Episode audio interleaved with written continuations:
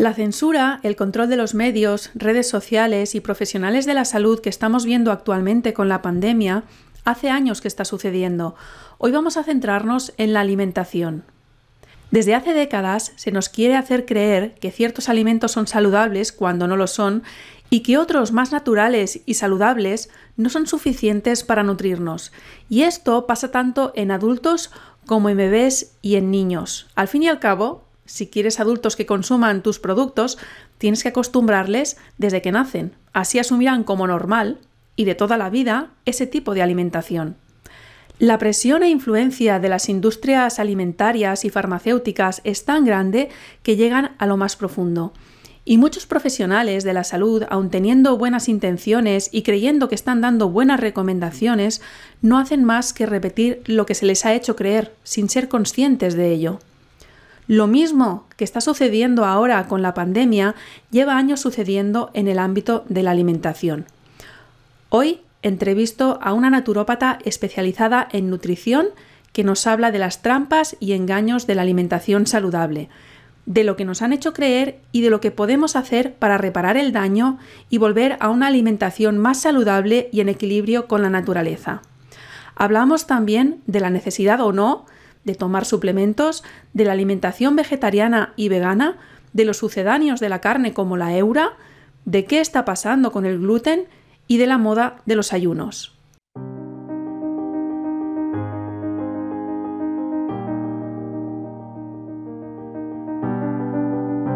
Las Almas Despiertas, el podcast de los que estamos creando la nueva humanidad. Puedes encontrar todos los episodios en lasalmasdespiertas.com. Para sortear la censura te animo a suscribirte por email y así te avisaré cuando haya nuevo episodio. Yasmina García Frutos es naturópata especializada en nutrición y cocina natural con 8 años de experiencia en el mundo de la salud. Todo este tiempo ha estado investigando diferentes caminos para poder vivir y alimentarnos de manera saludable y sostenible con la naturaleza. Hola Yasmina, ¿qué tal? Bienvenida. Hola Sandra, un placer estar aquí contigo. Yasmina, eh, aunque eres muy joven, has tenido un recorrido vital muy interesante. Cuéntanos un poquito qué es lo que haces y cómo has llegado hasta aquí. Pues bien, a mí siempre me ha interesado la salud de las personas y cómo podemos utilizar el poder curativo de la naturaleza para sanarnos tanto a nosotros como a la naturaleza misma. Y bien, después del bachillerato yo estaba convencida de ir a la universidad, porque allí es donde realmente se aprende, porque tú crees que en esa universidad vas a aprender todo lo que necesitas y vas a estar súper validado y vas a ser con información veraz y todas esas cosas. Pero bien, eh, yo quería estudiar medicina o psicología, pero cuando fui a conocer el plan educativo, lo que iba a aprender allí, el ambiente que había, el nivel de exigencia, las pruebas, bueno, todo lo que nos comentaba nuestra compañera Ana en el último podcast, mm. pues bueno, dije, esto realmente no es para mí. Así que, mm, bueno, empecé a darle vueltas, ¿no? Yo también me había fijado que cuando vas al médico, tú no eres el, el protagonista, ¿no? Estás delegando tu salud a esa persona que tienes delante para que decida sobre ti lo que te, te conviene. Entonces tú no tienes ni idea de lo que te está pasando, porque te dicen ahí, te diagnostican una cosa que a ti ni te explican de qué va, eh, te dicen lo que tienes que tomarte. Tú no eres para nada eh, quien va a ser el, soberano, ¿no? El, que, el, que, tiene el poder. El otro tiene el poder sobre ti. Y esto es algo que, que a mí pues no, no me cuadraba, ¿no? Curiosamente también esta persona decide qué fármacos vas a tomar. Entonces, un día me contaron una historia que me hizo replanteármelo todo. Dicen que en la antigua China pagaban un sueldo a los médicos cuando, cuando sus clientes estaban sanos. Es decir, cuando el cliente, el paciente, tenía una enfermedad, entonces ahí el médico no cobraba.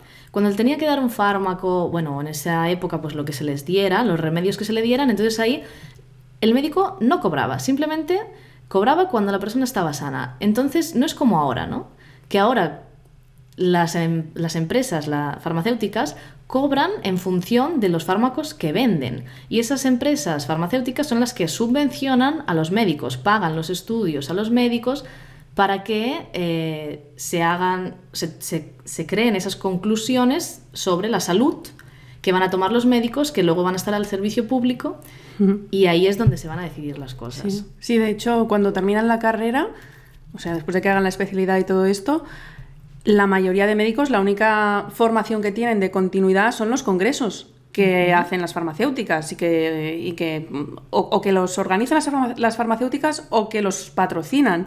Entonces, claro, esa formación de, eso, de, continuación, siempre es en base a dar medicamentos a lo que la farmacéutica te está diciendo. Es así. Exacto. El foco está en la enfermedad, no en la salud.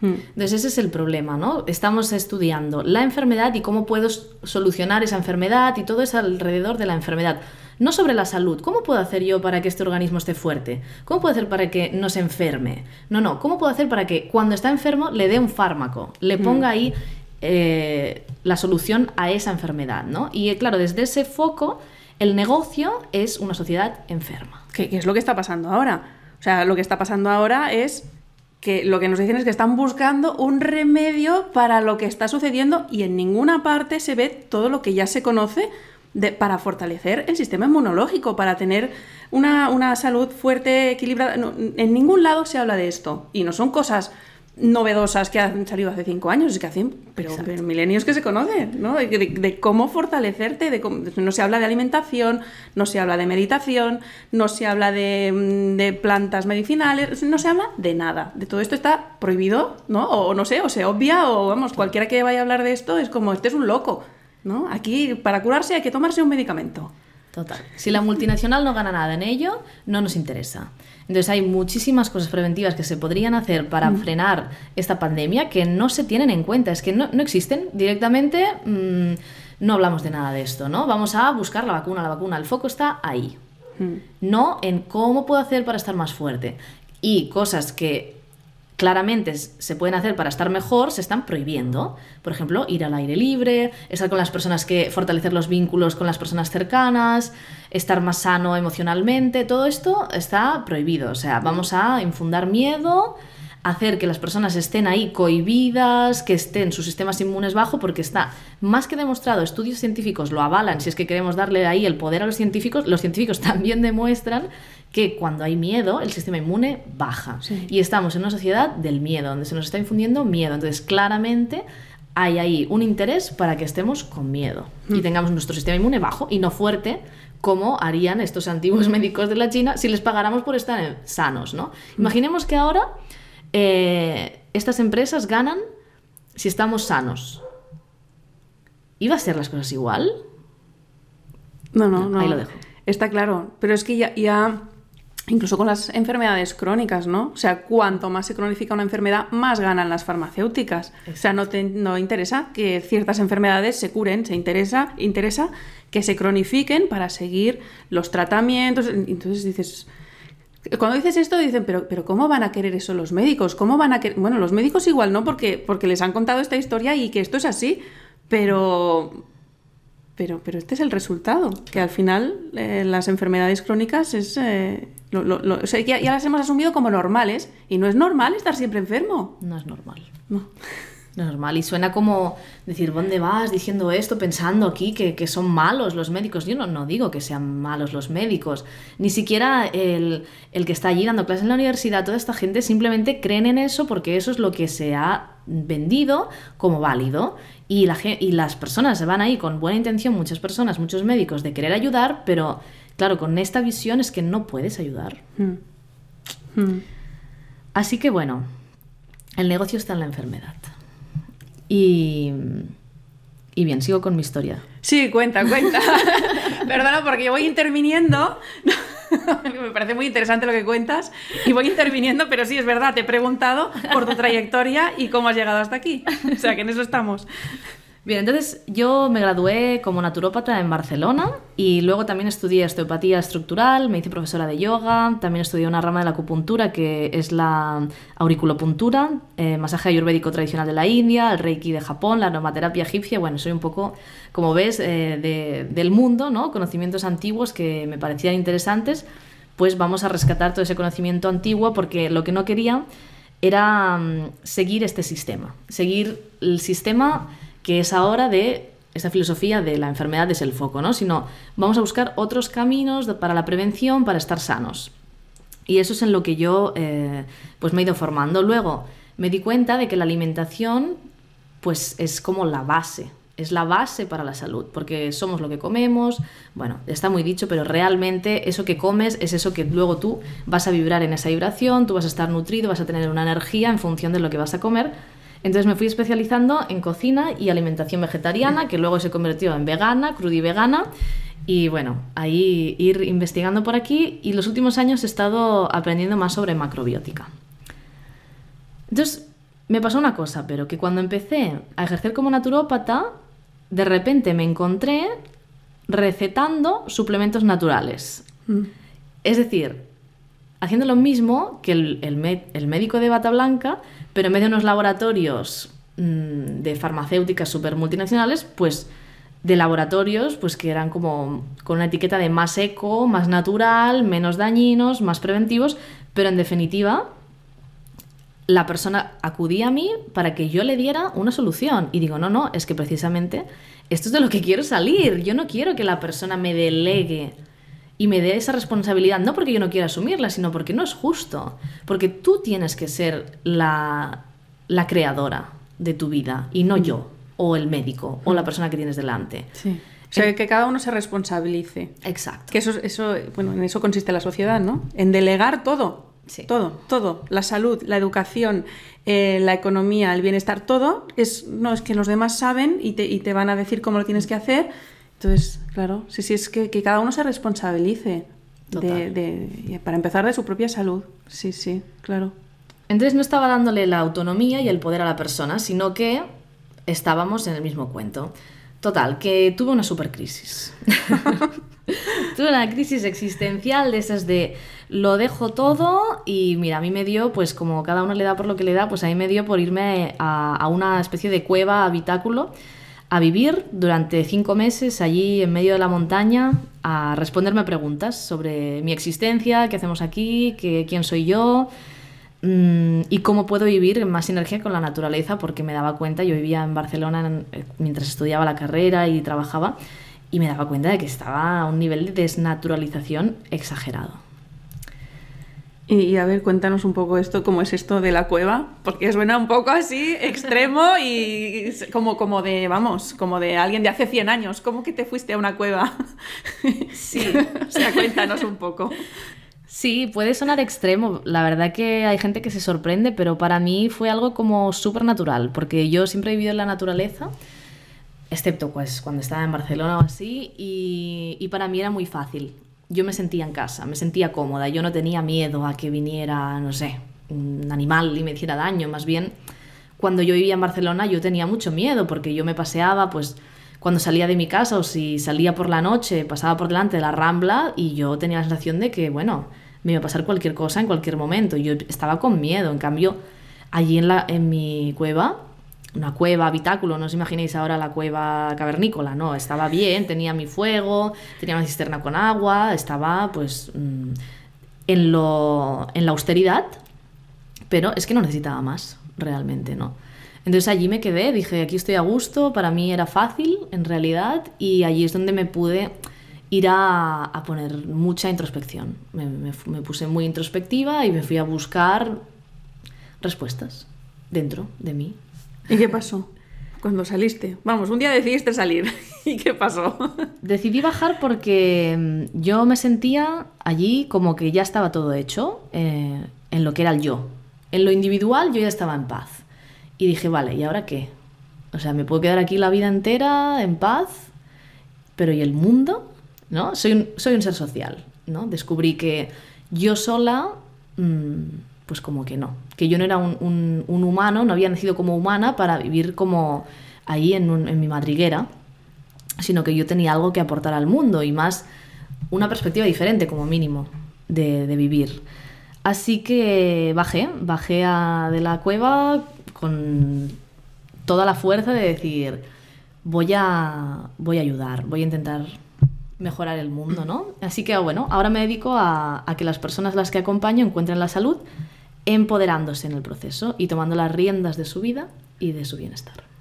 Muy bien. Estupendo. Oye, hace un momento estábamos hablando ya un poco de, de, lo que, de lo que se puede decir y lo que no se puede decir, entre comillas, ¿no? La censura y el control de los medios y redes sociales que estamos viendo actualmente con la pandemia hace años que está sucediendo, eh, incluso en, otros temas. ¿no? Tú, me comentabas que lo has visto en el ámbito de la alimentación. Que hay cosas que no se pueden decir, que las tachan de falsas, que las ridiculizan, las desmienten o, desacreditan a la persona que, que está hablando de eso. Y todo por los intereses de la industria alimentaria o de la industria farmacéutica o de, bueno, ¿Qué tipo de cosas se sabe que son ciertas y, no se pueden decir sin que se te echen encima? Pues bien, como te decía, partimos de la base de que quieren que tú no sepas nada sobre cómo cuidar de tu salud y de tu alimentación.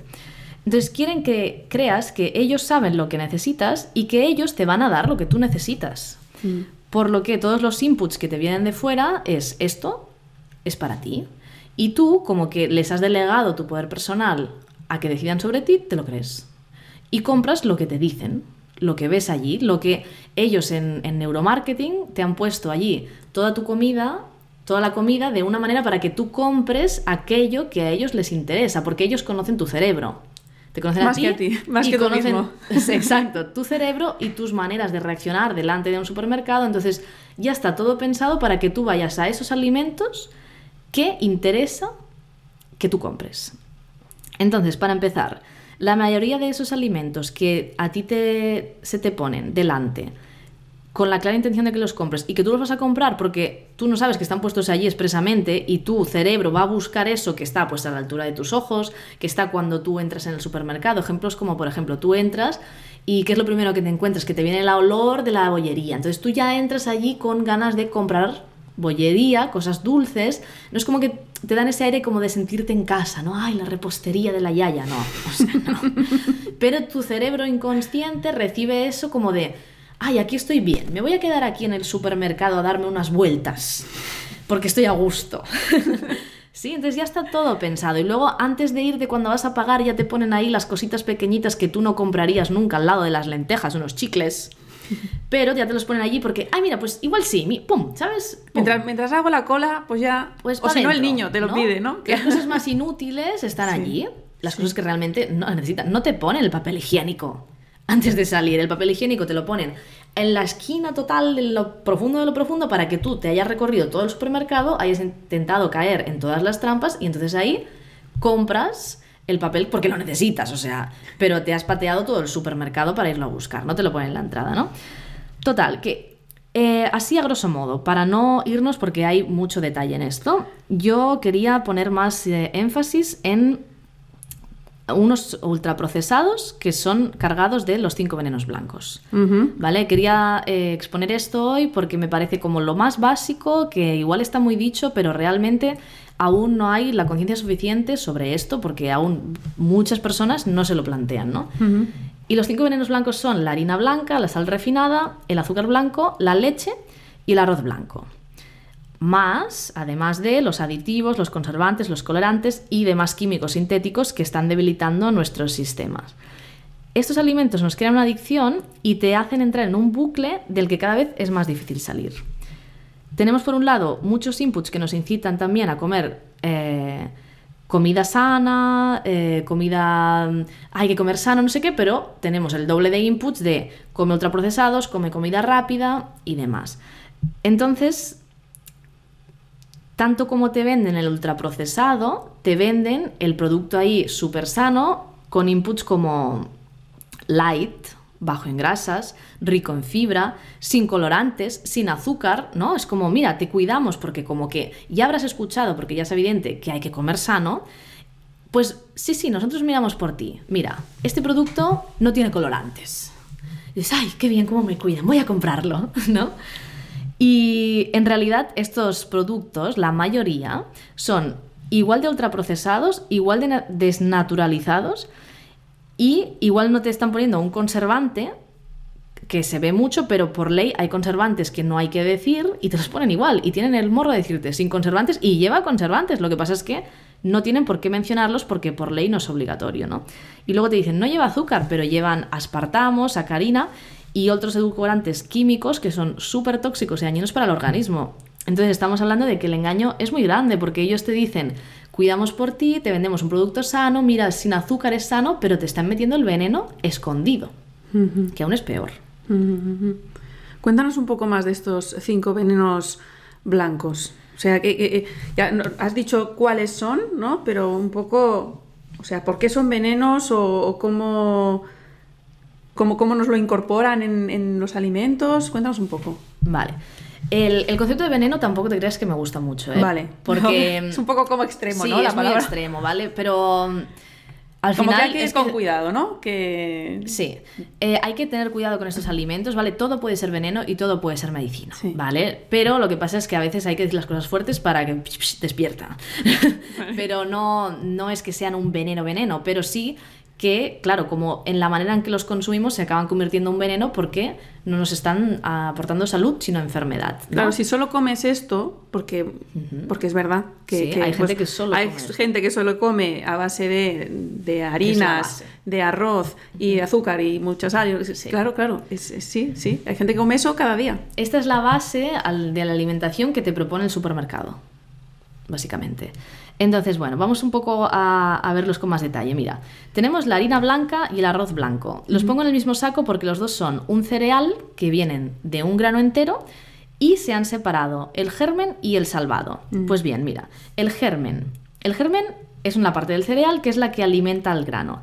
En esta parte tenemos las vitaminas del grupo B, la vitamina E, tenemos un montón de minerales como calcio, magnesio, hierro, tenemos antioxidantes y grasas insaturadas que son las grasas más saludables. Y también se le ha quitado el salvado, que es lo, protege, lo que protege el grano, que es la, fibra. Y tiene también vitaminas del grupo B, minerales y proteínas. Nada más han dejado en lo que es el endoespermo, que es lo que tú ves, el cereal, allí redondito, o la harina blanca, que es blanca porque solamente le han dejado esta parte que se llama endospermo, que es la que provee energía. Y es la parte que te da el hidrato de carbono. Y tiene una pequeña parte de, proteína también. Entonces, ¿qué pasa? Que tú estás comiendo solo la parte del azúcar del cereal entero, cuando el cereal entero te proporciona todas las vitaminas del grupo B, te proporciona minerales, te proporciona proteína, y luego te dicen que te va a faltar proteínas si solo comes cereales y tal y que te van a faltar vitaminas y que te van a faltar minerales, claro que te van a faltar. Si tú comes este cereal que le han quitado toda esa parte, te van a faltar nutrientes, claro que sí. Mm. Y además no te van a llenar porque tienen eh, no tienen la fibra, por lo que vas a comer más cantidad de eso, lo que te va a provocar una hiperglucemia, que te va a provocar un desequilibrio emocional, porque luego vas a necesitar volver a comer de eso. Es un bucle. Comes eso, entonces te da un subidón, luego te da un bajón, necesitas comer más cantidad de eso después. Que aparte el, almidón este se, o sea, se, rompe muy rápido, ¿no? Entonces la glucosa se libera de forma muy rápida y por eso te da ese, ese subidón. Exacto, porque solamente tiene la parte del endospermo. Hmm. Si tuviera la fibra, es una energía que se, que se va liberando gradual. Hmm. Pero como no tiene esa parte, ¡pum! Liberación súper rápida de energía. Hmm. Entonces tú en ese momento te viene, eh, te sientes bien, pero rápidamente, ¡pum! Baja.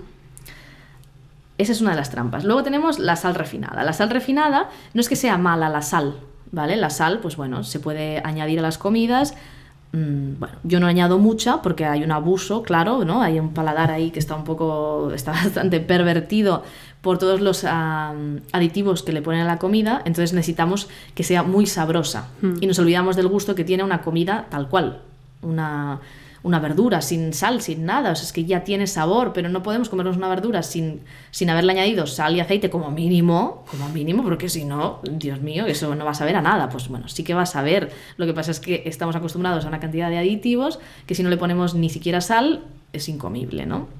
Pero bueno, ese es por una parte. Por otra parte, eh, la sal refinada solamente es cloruro sódico y le añaden unos antiapelmazantes. Pero la sal marina natural contiene muchos minerales y oligoelementos que compensan todo este eh, exceso de cloruro sódico. Entonces lo que nos encontramos es que esta sal nos va a desequilibrar porque no tiene todos los otros minerales y oligoelementos que compensan todo este exceso de sal. Luego tenemos por otro lado el azúcar refinado. Bueno, el azúcar refinado Dice, no, es que el azúcar, el azúcar es, es imprescindible, porque claro, es la fuente de, de energía de, para un ser humano, para un animal, para todos. Sí, es verdad. El azúcar, la glucosa, es imprescindible porque es lo que nos da energía, correcto. Ahora, ¿qué es el azúcar refinado? El azúcar refinado es un alimento vacío totalmente de minerales y de oligoelementos. Nos, tan solo nos aporta esa energía a la célula. No es, el problema no es que sea un, glúcido, un azúcar, sino que este, mm, este azúcar es sacarosa, ¿vale? La sacarosa, bueno, son una molécula de glucosa y una de fructosa. El problema es que, que estamos comiendo la sacarosa aislada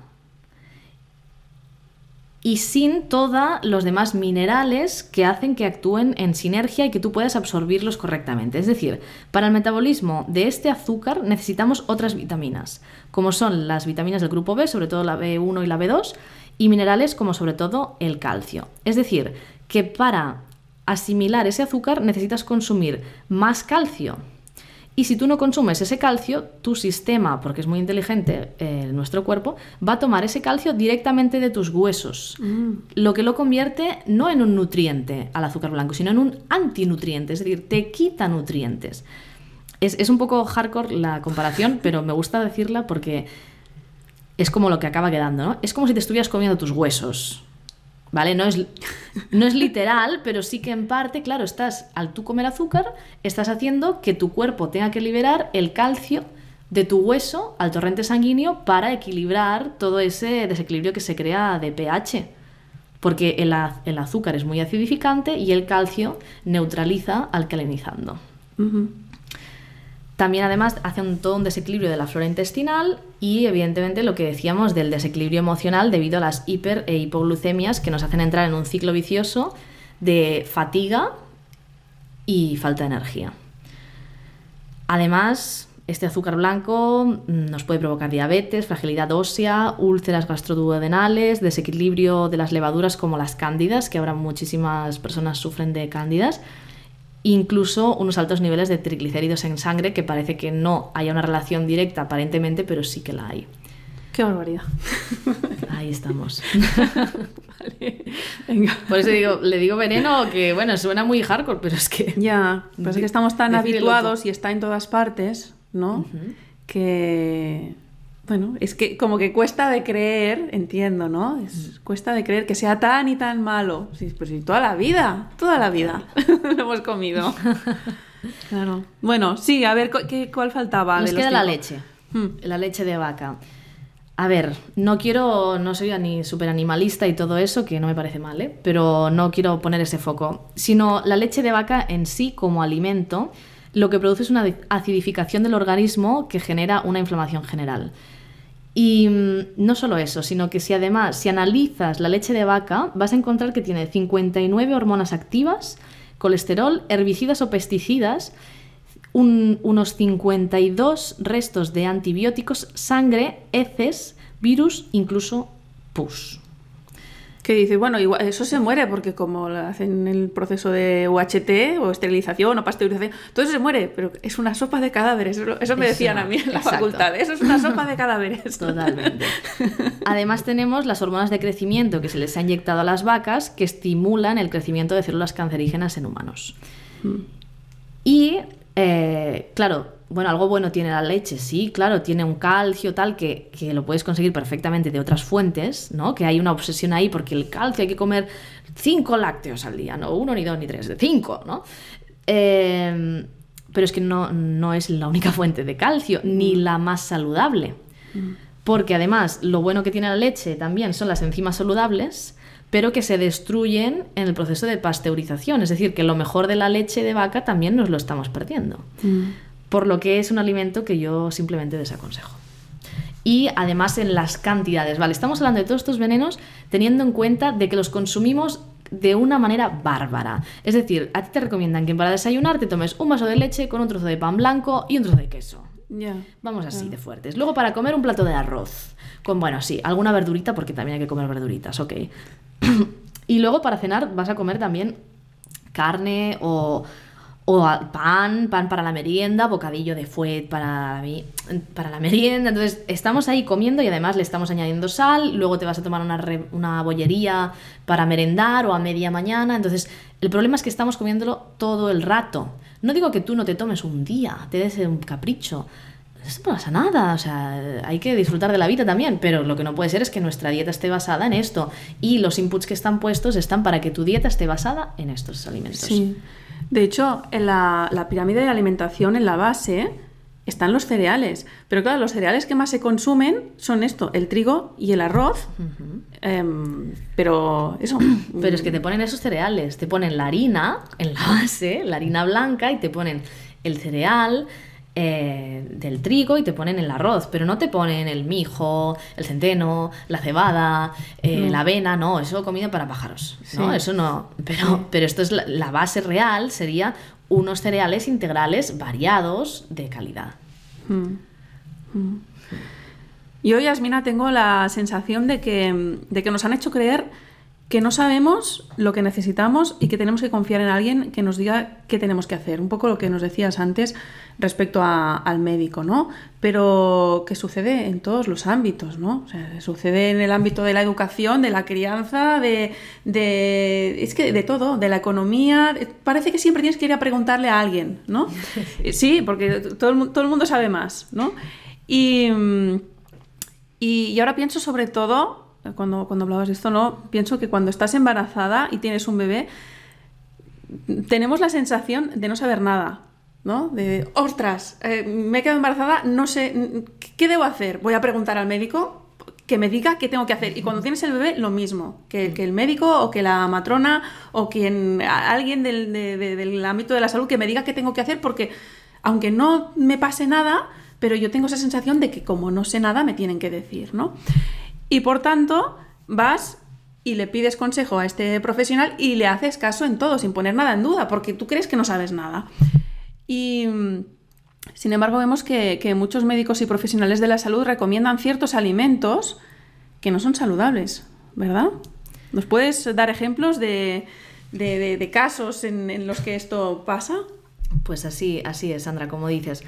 Mira, un dato que te puede dar pistas sobre lo que está pasando es que entre 2013 y 2017 la Asociación Española de Pediatría recibió unos 2,3 millones de euros de las grandes marcas de la industria alimentaria y farmacéuticas. ¿Vale?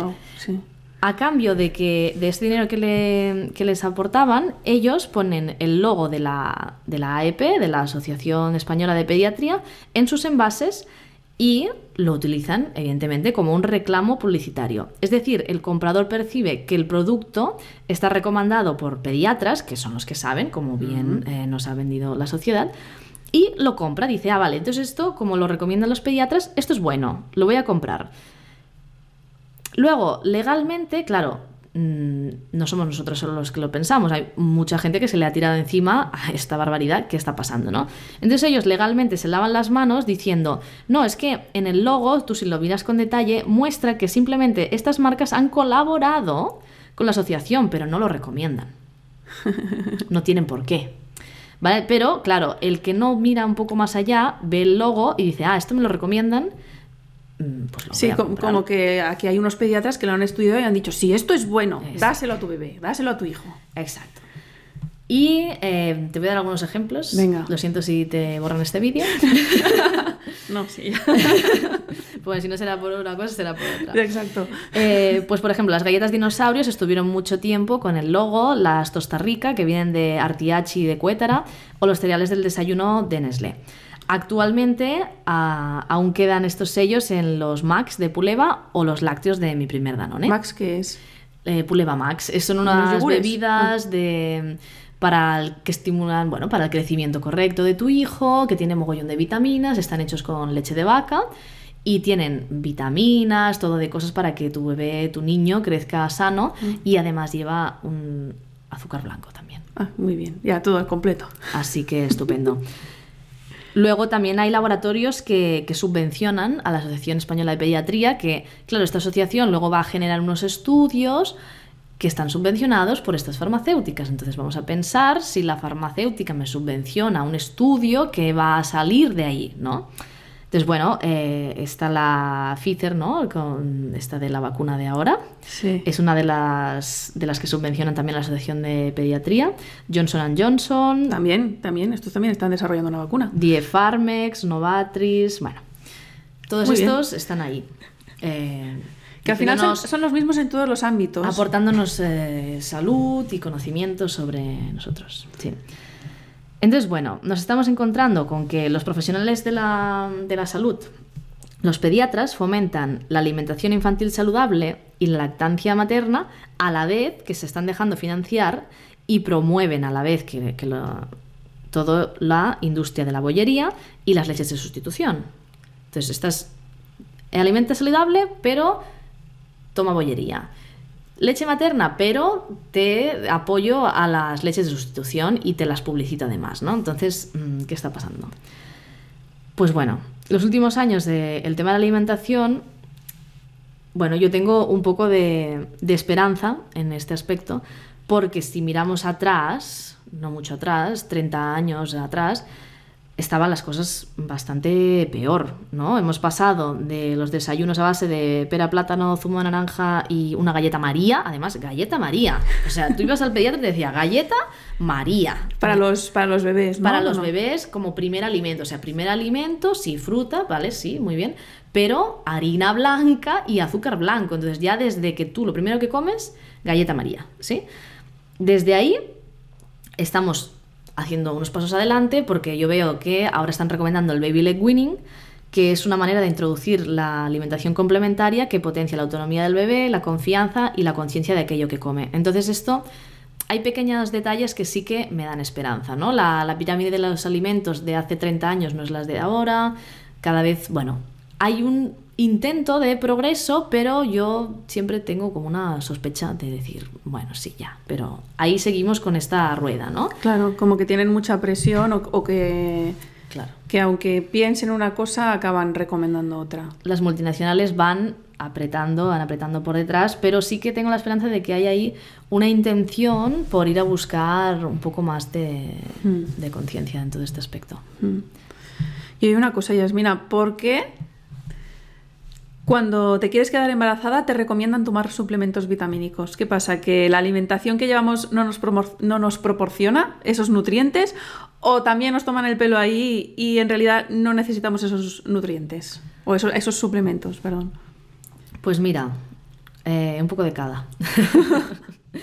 mira, la realidad eh, es que se ha demostrado en muchos estudios que una dieta común, la que siguen la mayoría de las personas, para las embarazadas que no están cubriendo sus necesidades básicas para una salud correcta, tanto de la madre como del bebé. Por eso se recomiendan tomar los suplementos como el ácido fólico, a veces pues la vitamina B12, el hierro y otros. Porque lo que estamos comiendo no nos aporta eso. Y o eso es- sea, es, o así. O sea, eso es así. Y por tanto, de la forma como estamos ahora, sí que tenemos que tomarnos eh, el suplemento. Eh, O sea, el, el problema es que lo que creemos o lo que nos han vendido que es la alimentación saludable no nos proporciona todos los nutrientes. Y por tanto, sí que hay que tomar los suplementos. Exactamente. Entonces, eh, ¿por qué podría ser que, que esté pasando esto?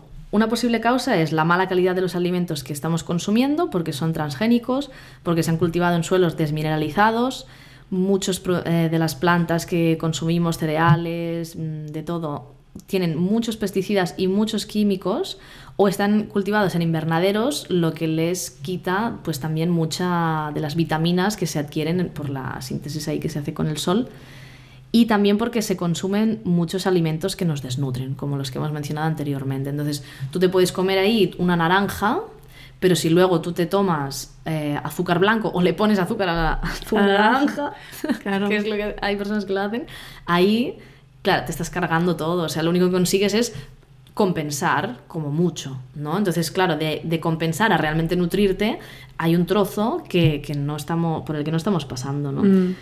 Entonces, eh, incluso los animales de ganado también toman suplementos o se los inyectan. Mira, te voy a dar un ejemplo que me parece muy interesante, que es la vitamina B12.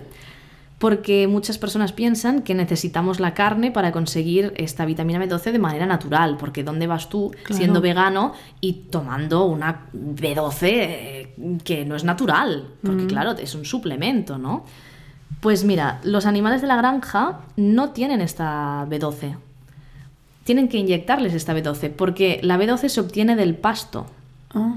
de, de cuando se pastan la hierba fresca. Entonces, esos animales están alimentados con pienso y no tienen esa B12. Por lo que la vitamina B12 que te estás tomando tú cuando crees que estás comiendo carne y la obtienes de forma natural es una vitamina sintética. También es suplementada. Así que no tienes escapatoria.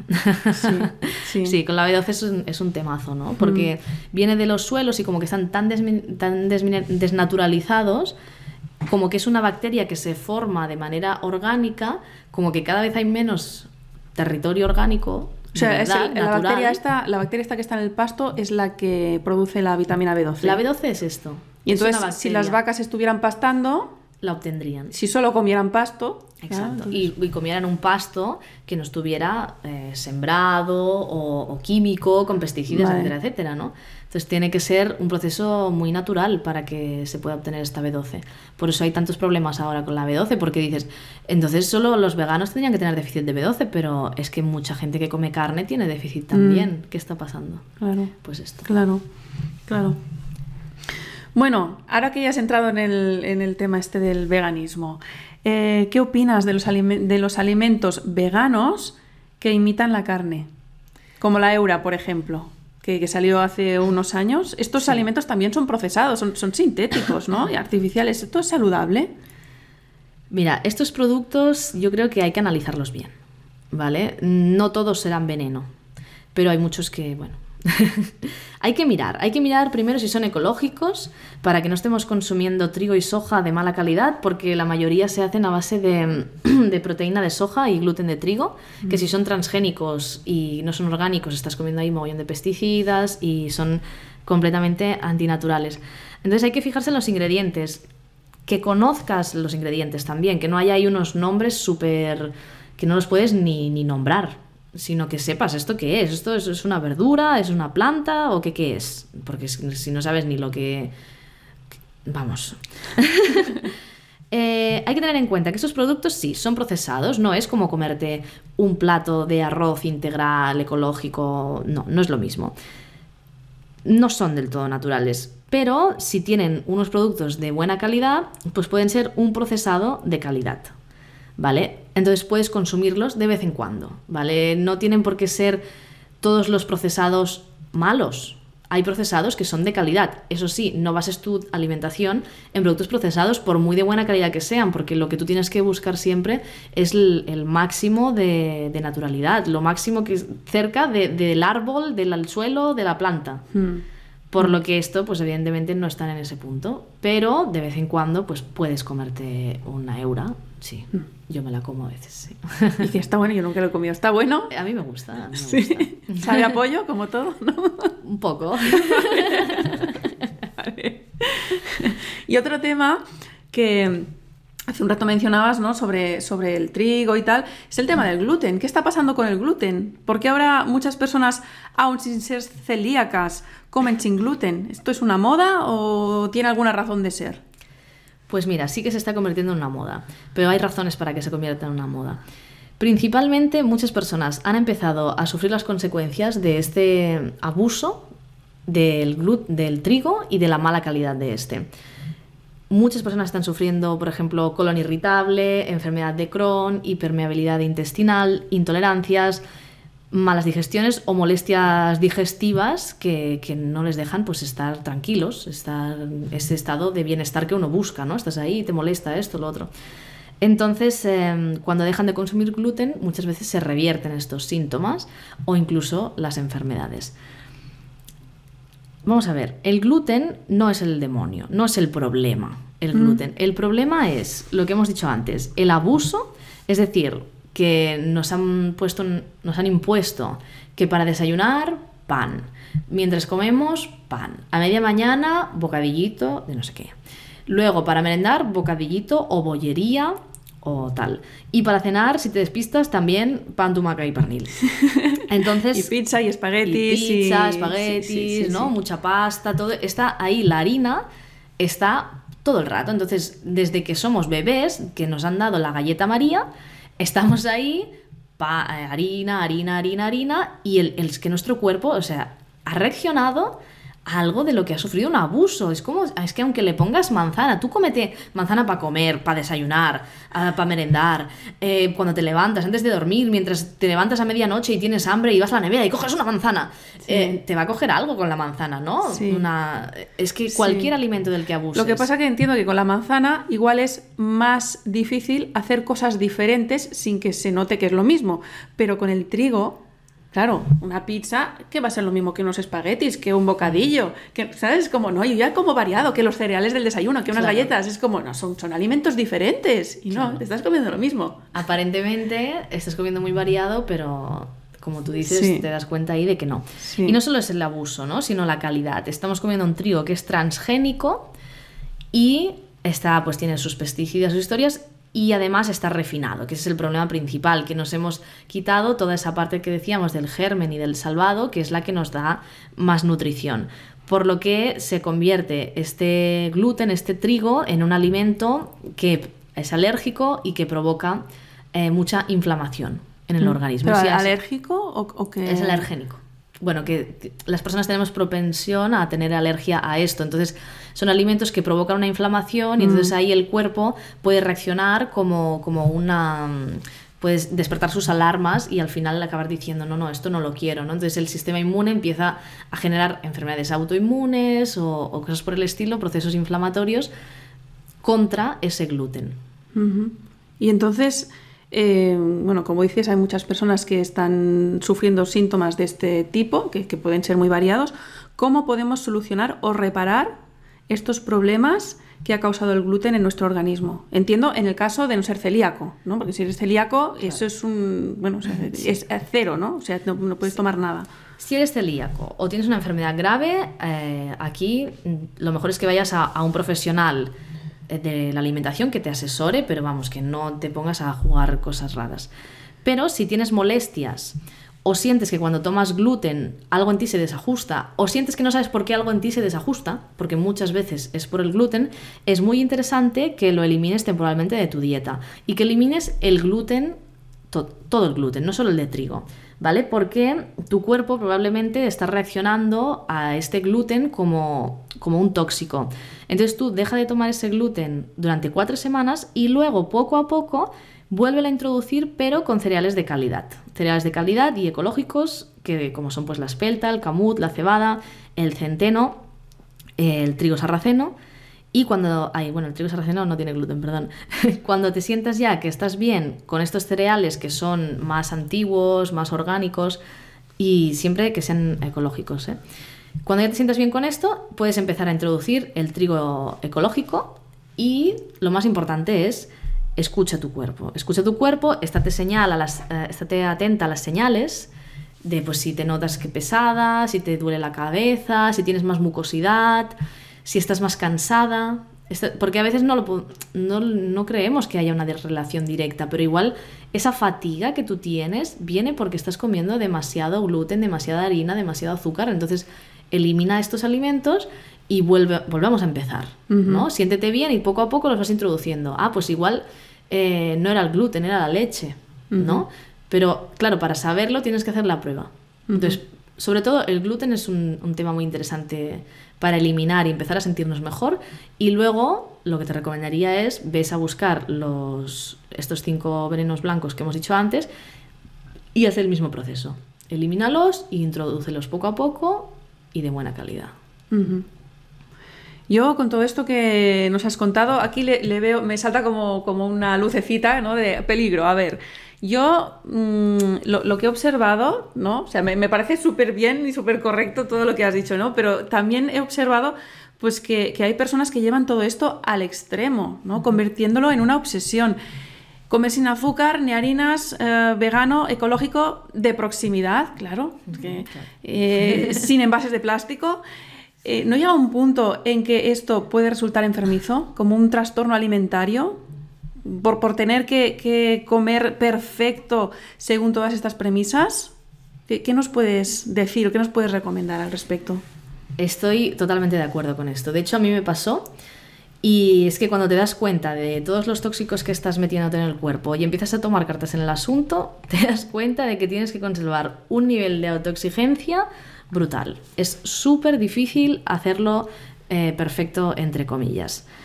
Y es que tengo que decir que yo sospecho que ya está pensado así, que para que sea muy difícil y que te rindas. Porque el problema es que la oferta de productos desnaturalizados y el engaño están tan presentes constantemente que para poder tener esto bajo control hay que estar muy atenta mm. todo el rato. Entonces ahí mmm, nos podemos entrar ahí en una obsesión que, que tampoco recomiendo y que debemos evitar. Porque una alimentación perfecta no puede existir. Lo importante es que tú pues tengas esa visión, esa intención de hacerlo mejor, que te sientas bien con lo que haces, ¿no? En el momento en que tú estás con un nivel de autoexigencia tan grande que, que, no puedes vivir tranquila, que no estás bien contigo misma, pues para, para, para y cómprate un donut, por favor, y relájate.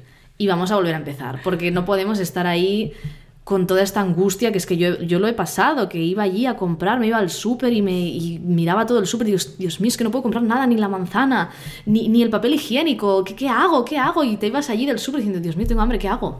Yeah. Es que no, no, es muy difícil y, y no hay que obsesionarse. Entonces, por suerte, cada vez también hay más opciones.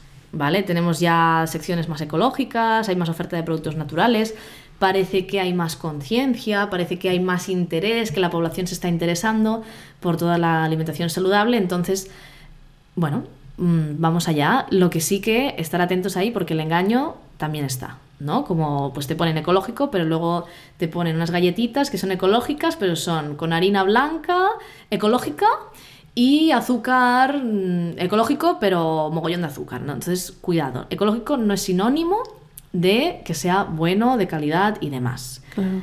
Pero eso, no nos, no nos obsesionemos. Tú intenta comer lo más natural posible. Pasa de paquetes lo máximo que puedas, pero no te rayes, por favor. sé flexible, sé flexible contigo misma, no te obsesiones y haz lo que puedas.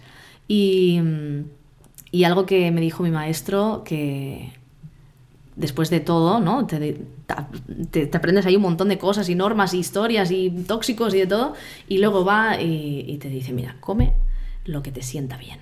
Claro, claro, pero para saber lo que te sienta bien, pues pues tienes que, que escucharte, ¿no? Y, y, también eso que decías tú hace un momento de, bueno, pues voy a eliminar el gluten y voy a ir introduciéndolo poco a poco, pues eso requiere de poner conciencia. Si tú estás solo con el piloto automático de, venga, como cualquier cosa y, y, y, vas corriendo todo el día, pues tampoco notas la diferencia entre si te encuentras mal o mal menos dos. Porque sí. como estás mal siempre, pues tampoco notas tanto la diferencia, ¿no?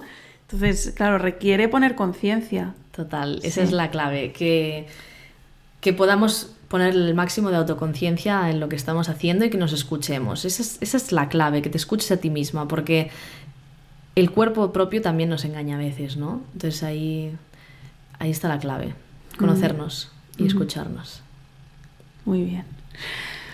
Oye, otra cosa que se oye mucho últimamente es el tema del ayuno. ¿Esto es otra moda también? ¿O qué pasa? ¿Para qué sirve? Mm, ¿Sirve para adelgazar, para depurar el organismo?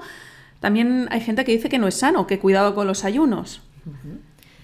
Cuidado con los ayunos y cuidado con todo, ¿vale? Porque al final... Eh, mira, el tema de los ayunos es, un, es muy amplio ya que hay muchos tipos de ayunos y semiayunos y ahora están poniéndose de moda, entonces están saliendo ahí como setas, mmm, muchas cosas.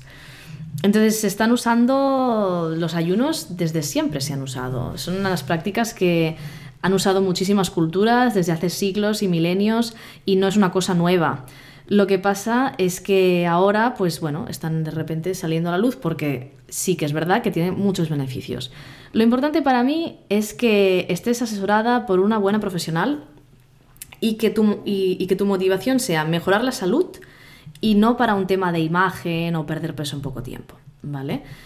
A mí me encantan los ayunos, semiayunos, depuraciones, yo los practico con regularidad y siempre se lo propongo a mis actientes, pero no hacerlo de cualquier manera, ¿vale? Para mí es muy importante realizarlos alineado con las estaciones del año, eh, cada época es diferente, el cuerpo necesita diferentes cosas, la naturaleza nos ofrece cosas diferentes, hay que hacerlo siempre con alimentos de calidad, que sean orgánicos y sobre todo tener en cuenta la bioindividualidad de la persona que lo está haciendo. No es lo mismo que lo hagas tú, que que lo hago yo, que que lo haga una mujer que tiene que perder peso de verdad o, que lo haga una mujer que, esté pasando por una desnutrición mm, o que tenga una enfermedad o que tenga el cuerpo muy intoxicado, hay que tener mucho cuidado porque a veces no, lo sabemos y estamos muy intoxicados porque tenemos unos hábitos de vida que aparentemente son sanos porque nos han dicho que estamos teniendo un estilo de vida saludable, pero en realidad no. Y ahí de repente el cuerpo puede pegar unas crisis curativas muy fuertes que hay que tener cuidado. Entonces